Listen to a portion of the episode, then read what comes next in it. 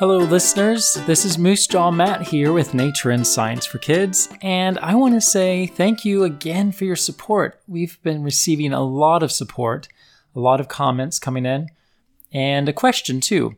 This comes from Hanley and Leo. They said, Thanks for your show, and you are so welcome.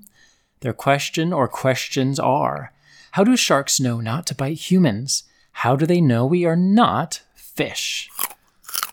There are times where sharks accidentally bite people. We call that mistaken identity. They're looking for a meal. And think about it if you're a shark and you're on the go and the water's murky and you only have some options for food, you need to take those opportunities seriously. It's called being opportunistic. When there's the opportunity, take it. That's called mistaken identity. They think there's a fish or a seal, they bite. Oh, it's a human. Sorry. They let go and they swim off. That's usually what happens. Those are very rare. You are more likely to die from a vending machine than a shark attack. Most of the time, sharks do leave people alone. If there's a shark in the water and a human in the water, almost always it's going to swim away. Almost always. There are hundreds of species of sharks, about 500 and only about 10 or 15 have really attacked people. That's not very many. So, sharks want to leave people alone. They want to be left alone. Leave me alone!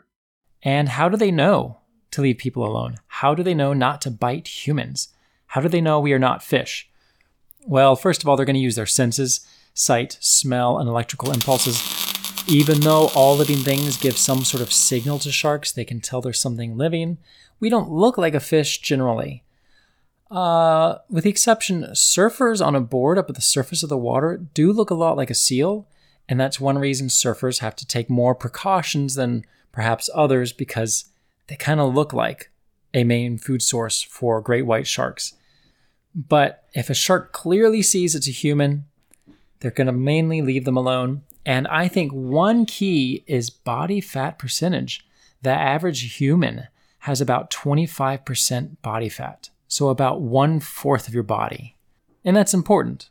That's not bad. Fat is not bad. That's an important part of our bodies.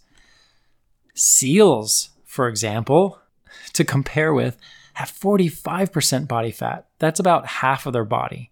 So if you're a shark and you want a high calorie meal that's going to stick with you for a long time, humans are not it. Seals are going to be a much better choice. Sorry, seals, but it's true. Well, Hanley and Leo, I hope that helps answer your questions somewhat. I want to say again, thank you for your support. Keep listening. I think the best is yet to come. I'm Moose Matt. Until next time, keep exploring your world.